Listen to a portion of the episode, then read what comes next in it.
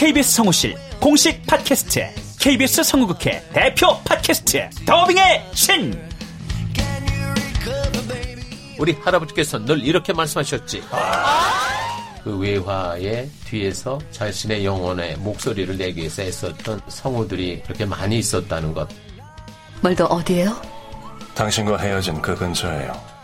내가 내 목소리를 계속 듣는다는 거는 내 영혼과 계속 마주한다는 거거든요. 루시의 미래는 누구도 멋대로 정하지 못해! 루시 컷! 그들보다 경쟁력 있는 샘플을 돌리고 좀 더 멋진 연기를 하기 위해 또 샘플을 돌리고 또 일을 좀 더 더하기 위해 샘플을 돌리고 최강의 더빙의 신들이 모였다. 그들이 말하는 더빙의 모든 것. 더빙스타 소환 프로젝트. 더빙의 신. 팟빵 앤 아이튠즈 정치 가능.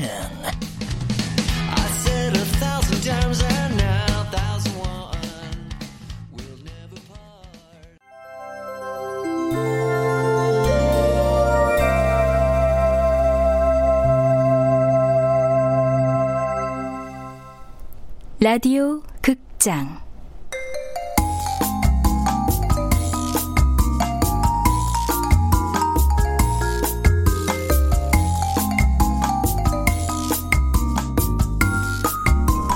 이웃집 두 남자가 수상하다.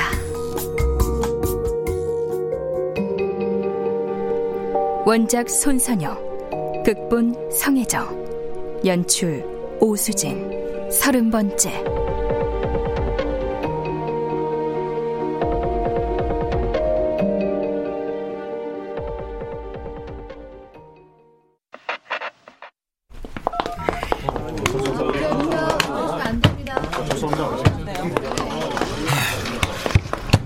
어제 수정 씨 때문에 못 삽니다.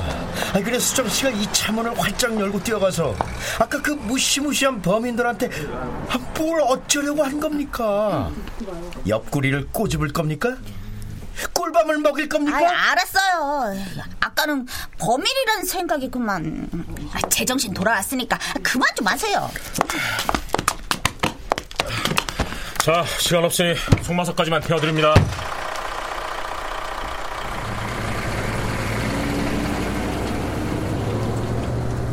백용준과 장하나의 배려로 장기밀매 조직에 연루된 용의자들을 멀리서나마 지켜본 손선영과 장수정은 이곳에 올 때처럼 돌아갈 때도 동승을 하고 있다. 그래, 이렇게라도 범인 잡는 거 보니 어때? 글쎄요. 아직은 그냥 호탈하네요. 근데 살인자들은 잡히는데 살묘범은 아직 못 잡는 건가요? 기다려 봅시다. 언젠가 고양이 죽인 범인도 잡힐 겁니다. 아, 참, 오늘 장기식에 희생될 뻔한 사람은 어떻게 됐습니까? 그게 참 갑갑한 건데 오늘 그 병원에서 황세현 원장의 장기 이식 수술이 예정돼 있었잖아요. 그 저 이름이 아타르꿀랍 타흐만. 그래요. 그 타하만 씨는 이제 22살밖에 안 된 친구인데 양평의 절삭 공장에서 2년간 연수를 받는 조건으로 입국했어요. 그런데 그 친구가 입국 일주일 만에 사라졌었어요. 장기 밀매 조직 애들의 짓이었지. 그런데 이 친구가 7주 만에 길에서 의식을 잃은 채 발견된 거죠. 제보자 전화로 잠실 희망병원 구급차가 응급 이송을 했고 이번 이틀 만에 장기 이식이 결정됐던 거예요. 처음부터 철저히 조직적으로 진행이 된 결과였네요. 그렇죠. 타흐만 씨는 입국 과정에서 이미 도너 서명을 한 데다가 아까 장기 밀매 조직원 말고 안경 낀 사람 있었죠? 그 사람이 그 병원 황세현 원장인데 그 사람이 뇌사 판정을 내리고 오늘 수술을 집도하기에 이른 거예요. 그런데 그 타우만 씨 구하지 못했군요. 경찰병원 의료진들이 최선을 다했지만 사망했습니다. 정말요? 정말 다른 방법이 없었대요? 안 그래도 수사 수뇌부에서 타우만 씨에 대한 처분을 놓고 심각하게 고민을 했대. 의료진의 판단은 살리기 힘들다는 결론이었고. 그렇다면 어, 처음부터 예정돼 있던 장기 이식 수술은요? 타음한 씨의 장기를 이식받기로 예정됐던 사람들은 수술을 받았습니까? 이런 불법 과정이 드러났는데도요? 그것도 수뇌부의 깊은 고민이었어요. 살리기 힘들겠다는 의료진의 보고가 결국 장기 이식 수술을 동의하고 다른 생명을 살리는 걸로 최종 결론 내린 거죠. 오늘 장기 이식 수술을 받은 사람은 몇 명이나 됩니까? 모두 여섯 명이요. 그들이 이 사건의 또 다른 용의자가 되겠군요. 남의 장기를 사려는 자와 팔려는 자들이 이번에 모두 잡힌다면 좋겠는데.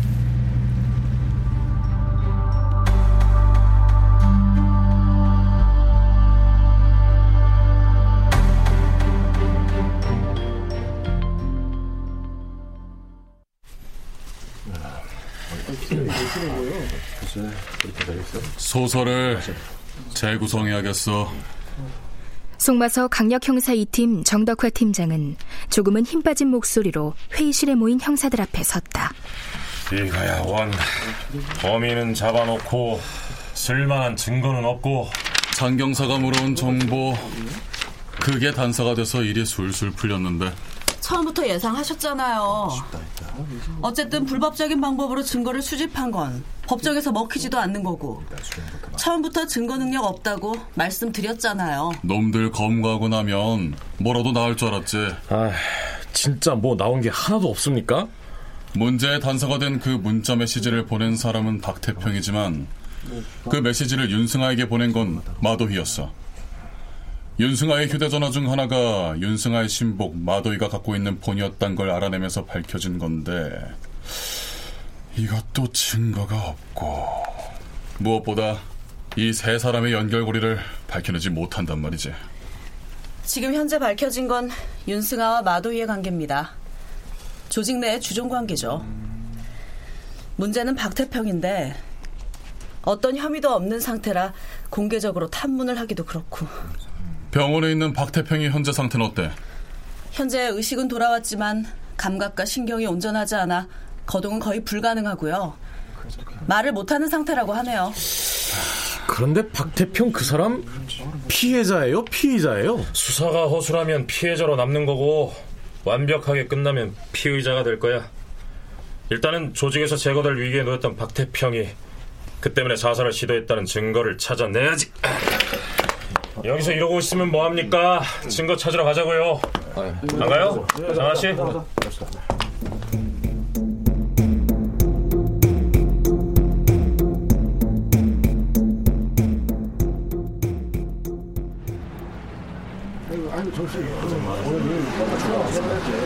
백 형사님은 제발 그 강력반 형사 같은 말투 좀 조심하세요. 하나 씨도 질문할 때 꼭 취조하듯이 하지 말고요. 거기 그 혹시 박태평 씨 찾는다는 분? 아, 네. 저 박태평 씨가 여기서 일하신다는 말만 듣고 왔다가 저 아, 박태평 씨에 대해 잘 아시는 분이라고요? 아니 뭐 잘은 모르지만 뭐 어디서 오셨어요? 좀 도와주세요. 저희는 그분 꼭 만나야 해요. 저 여기 저 한 대 피우시죠. 아, 예, 예.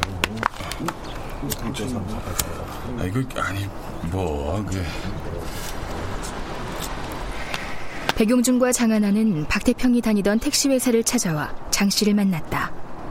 지금으로선 어떻게 해서든 박태평에 관한 그 무엇이라도 알아내야만 한다.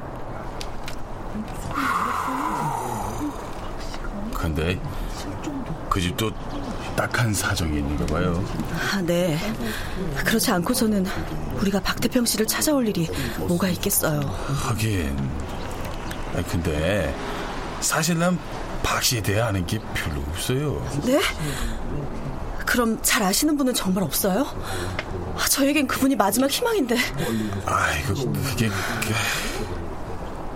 초면인 백용준과 장하나에게 선뜻 마음을 열지 못하던 장 씨가 장하나의 젖은 목소리에 그만 마음이 흔들린다. 정상우 씨라면 좀 알겠네. 어, 정상우 씨요? 예, 그 사람도 여기서 일하는데. 저, 언제 들어오나요, 그분은? 그 친구도 요즘 통 볼 수가 없어요. 정상우 그 사람도 댁들만큼 사정이 딱해요. 아들이 많이 아파. 아, 네. 그 아들은 심장이라는데 여기는 어디가...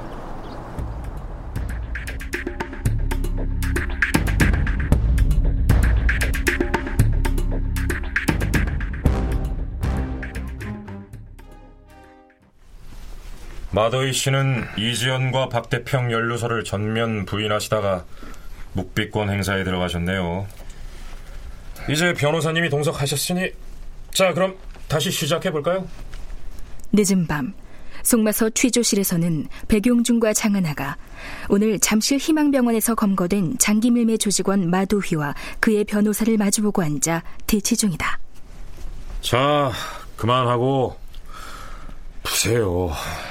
마도희 씨 체포하려고 경찰서만 세 곳이 붙었어요. 금세 드러날 겁니다. 도너 자료 빼내신 거 박태평이한테 주셨죠? 박태평이가 이지연이 죽이면서 조직 전체가 드러나는 거 숨기기 위해서 꼬리 자르기 하신 거 맞잖아요. 계속 이렇게 묵비권 행사하시겠습니까? 좋습니다. 사실 제가 방금 말씀드린 게 다가 아닌데 어쩌죠? 오늘 잠실 희망병원 수술이 있었잖아요. 마도이 당신이 꾸민 거 다 알아요. 아타르 꿀랍 타음한 이 사람도 모른다고 하지 않겠죠? 그에게 이식 수술 받은 환자들 6명 공이 구속됐습니다. 경찰 병원에서 전원 취조받을 예정이고요. 결론 났어요. 반전 없고요. 백용준은 이로써 첫 번째 작업은 끝났다고 생각했다. 마도휘와 변호사를 향해 모든 것을 알고 있다는 심리적 우위의 선점인 것이다. 이제 곧 박태평의 건강이 호전되고 의사 표현이 가능해지면 태연하게 박태평이 다 불었다고 마도휘에게 알릴 것이다. 10중 8구는 걸려들게 돼 있다고 백용준은 믿고 있다.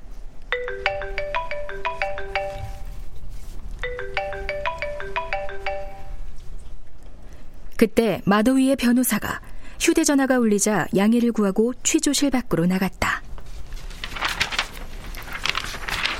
마도휘가 윤승아랑 손을 잡은 게 10년 전이네요. 윤승아가 사채업에서 장기 밀매 조직으로 갈아타게 된 계기도 마도휘 때문이고 마도휘 씨이 업계에서 최고의 형제로 통했다고 해요. 여자인 윤승아를 형님으로 모시고 지금까지 단 한 번도 항명이나 쿠데타를 시도한 적이 없다네요. 윤승아도 이런 수화를 어떻게든 구명하려 하겠군요. 조금만 더 밀어붙이면 윤승아까지 잡아낼 수 있을 것 같네요. 참 정상우 차족조회로 새로운 사실이 입수됐어요. 내가 보낸 자료 봤죠? 네. 취조실로 돌아온 마도위의 변호사는 조금 전 방을 나가기 전과는 뭔가 분위기가 달라져 있었다. 백용준이 그것이 무엇인지 깨닫기도 전에 변호사가 먼저 입을 열었다. 저 변호를 포기하겠습니다. 네? 아이 저 변호사님, 아, 지금 와서 갑자기 이러시면 변호사는 마도위와 한 번 눈을 맞춘 뒤 취조실을 박차고 나갔다. 장하나와 백용준이 1등 당첨된 로또를 잃어버린 표정으로 취조 실 문을 바라보는데 마침내 마도휘가 입을 연다. 모두 제가 저지른 짓입니다. 박 대평도 제가 데리고 있던 사람이고 그가 이지연도 죽인 겁니다. 말리지 못한 제 잘못입니다. 한동안 묵비권이시더니 좋아. 장기기증 운동본부 컴퓨터 해킹한 건 어떻게 된 겁니까? 아이 그건 내가 재미삼아 한 번 한 걸 그 박대평이를 보여주는 바람에 확실하게 말해봐요. 해킹 자료 보여주고 그 명단 중 한 명인 이지연을 살해하게 했다. 이거잖아요. 해킹 자료 박대평에게 보여준 건 맞지만 그 외에 어떤 일도 저는 박대평과는 관련이 없습니다. 시킨 적 없다고요. 뭐야? 그때 취조실 문틈새로 정덕화가 나타나 백용준과 장하나를 불러낸다.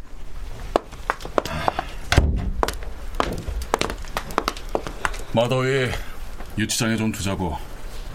영장 청구되고 구치소 이송한 뒤에 천천히 살펴도 돼. 어차피 저 친구 다 털릴 거야. 그나저나 어쩌냐. 윤승아가 미국으로 출국한대. 네? 아 그걸 가만두면 어떡해요? 그래서 박연호가 뭐 걸 거 없나 아무리 컴퓨터 두드려봐도 5만 원짜리 범칙금도 하나 안 나왔대. 와, 결국 시간 끌기였네요. 마도이가 쉽게 잡혔던 거나 변호사가 나타났던 거나. 이럴 거 예상했잖아. 장기 밀매 조직 전반에 경고 주고 주의를 환기시킨 것만 해도 충분해. 나머진 예의 주시하고 있으니 결과가 나올 거고 언젠간 일망타진할 수 있어. 정덕화 팀장의 말에 백용준과 장하나는 마라톤 코스를 절반쯤 함께 달려온 동지로서 억울하고 답답한 심정을 서로의 눈빛에 담아보낸다. 결국 박태평에게 달렸네요. 참, 아까 박태평 회사 찾아간 건 어떻게 됐어? 뭐 아직 단서될 만한 것보다 심증이 가는 것들은 좀 있어요. 박태평이 마도이와 접촉하기 일주일쯤 전에 오천의 한 전원주택을 다녀온 게 확인됐어요. 박태평이 마도이와 접촉한 다음 날 이지연이 죽었고요. 전원주택? 거긴 누구 집이야? 정상우라고 박태평과 한 회사 사람인데 현재 아들이 잠실 희망병원 중환자실에 있으면서 심장 공여를 기다리는 상황이라고 해요. 문제는 박태평이 그곳에 다녀오고부터 모든 사건이 급박하게 전개됐다는 느낌이 들어요. 이지연의 죽음도 또 박 태평이가 쓰러졌을 때도 누군가의 발빠른 제보 덕분에 그 병원으로 이송된 거였거든요. 음, 그림은 그려지는데 증거는 다 어디 숨었는지 찾지 못하겠고 모든 키를 가진 건 박태평이에요. 빨리 호전이 돼서 의사소통만 돼도 좋겠는데.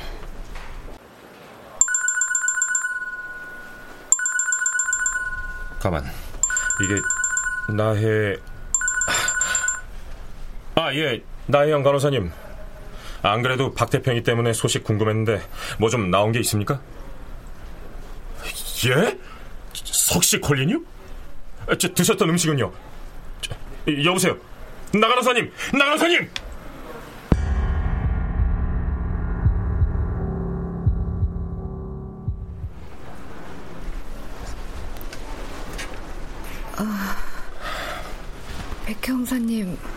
언제 오셨어요? 나간호사님, 이게 다 무슨 일입니까? 석시콜린 중독이라니요? 새벽에 쓰러졌는데 거의 하루 동안 의식이 없었대요.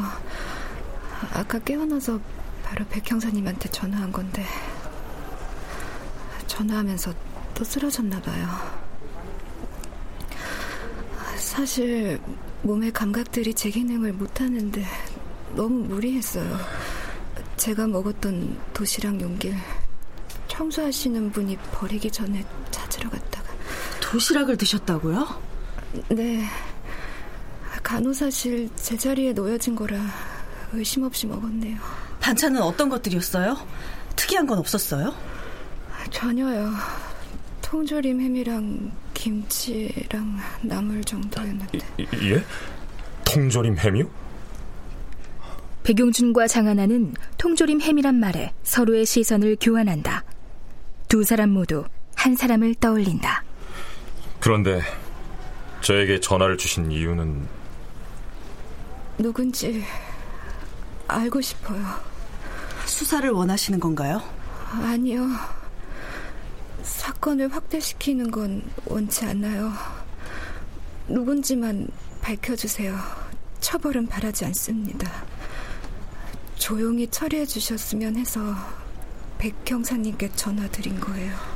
이거 봐요, 나혜영 씨. 자기를 이 지경으로 만든 사람이에요. 그런데도 그런 사람을 벌 주지 않겠다는 건가요? 됐어요. 범죄자를 잡아들이는 것만으로도 설명하지 못하는 무언가가 있다는 거 장경사도 알잖아요. 나혜영 씨를 이해합니다. 그리고 이런 사건은 저보다 더 제격인 사람이 있긴 합니다. 그게 누군가요?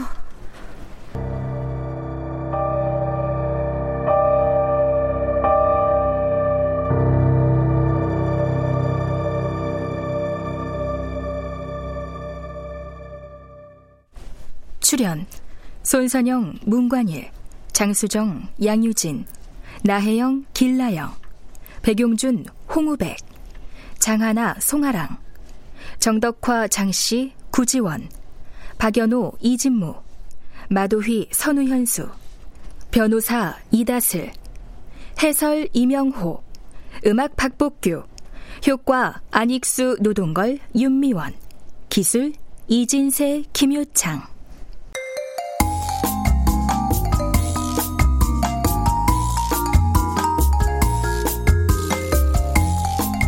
라디오 극장 이웃집 두 남자가 수상하다. 손선영 원작 성혜정 극본 오수진 연출로 서른 번째 시간이었습니다.